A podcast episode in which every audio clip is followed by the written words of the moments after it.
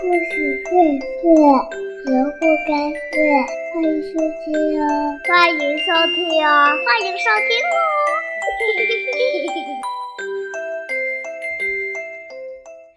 亲爱的小朋友们，你们好，我是默默。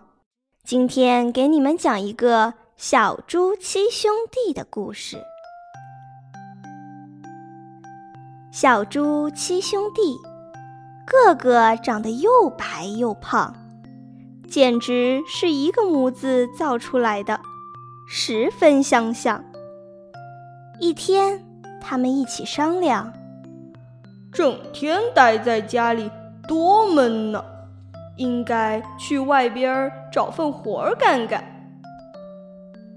第二天一大早，小猪七兄弟出了门，分头去找工作了。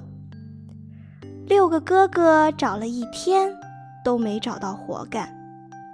傍晚，他们一个个垂头丧气的回了家。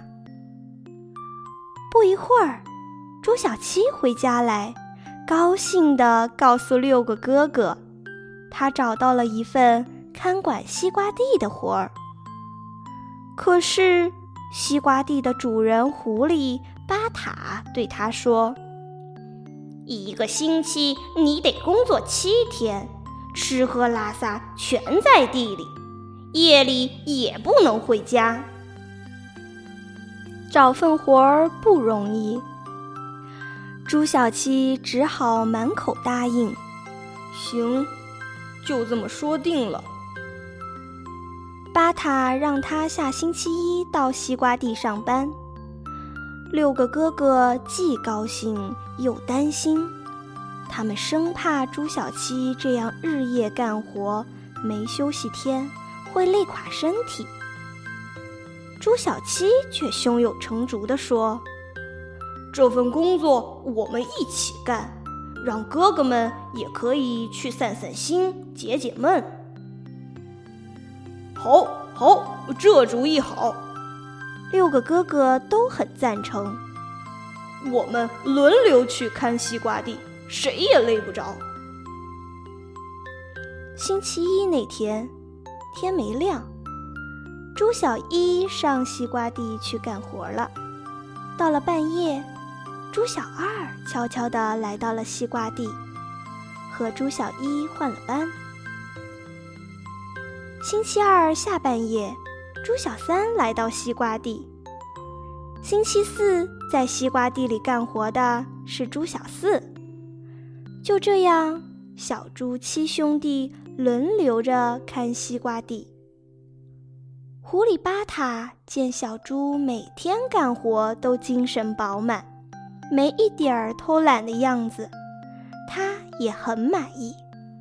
转眼一个星期又一个星期过去了。地里的西瓜越结越多，越长越大，圆溜溜、绿油油的，惹人喜欢。到了该收摘的时候了，那天是星期天，轮到朱小七上班。他对狐狸巴塔说：“我干了这么多日子的活了，你还没付我一分工钱呢。”巴塔显出一副为难的样子，说：“今年西瓜大丰收，市场上的西瓜堆成了小山，卖不出好价钱。我想就用西瓜抵你的工钱吧。那你能给我多少个西瓜呢？”朱小七很不情愿地问。巴塔眼珠子一转，说。我让你吃个饱，吃饱了西瓜你就回家，咱们两清。朱小七很气愤，转念一想，说：“好吧，我明天一早就来吃西瓜，吃饱为止。”说完，转身就走。巴塔暗自得意，这傻小猪上当了。他顶多只能吃两个大西瓜，再吃准叫他撑破肚子，哈哈。第二天一大早，狐狸巴塔急匆匆地来到西瓜地，看见小猪已经在地里吃西瓜了，他就在一旁坐了下来，一边抽烟一边看着小猪吃瓜。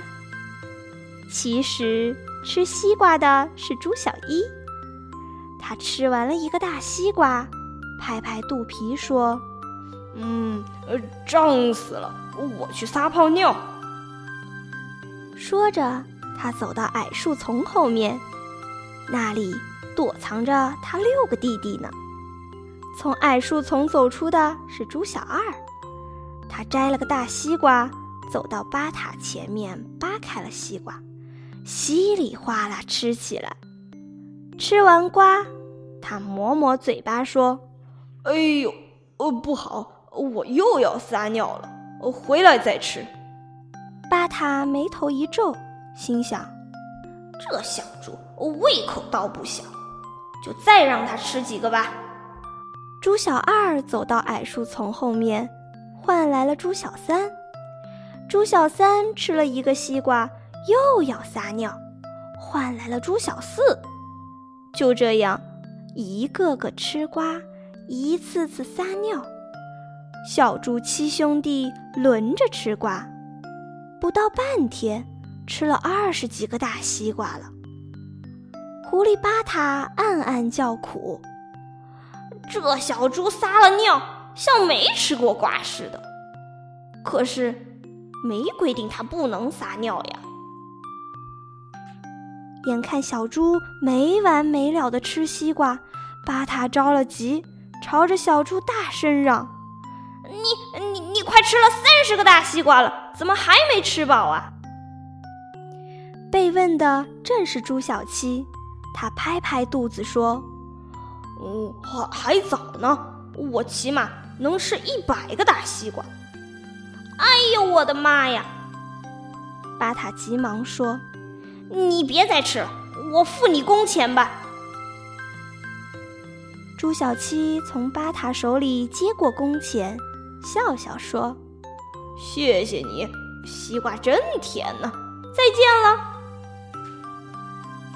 狐狸巴塔叹了口气，回家去了。从矮树丛后面钻出了朱小七的六个哥哥，小猪七兄弟手拉着手。嘻嘻哈哈，蹦蹦跳跳，一起回家去了。亲爱的小朋友们，故事讲到这里就已经结束了。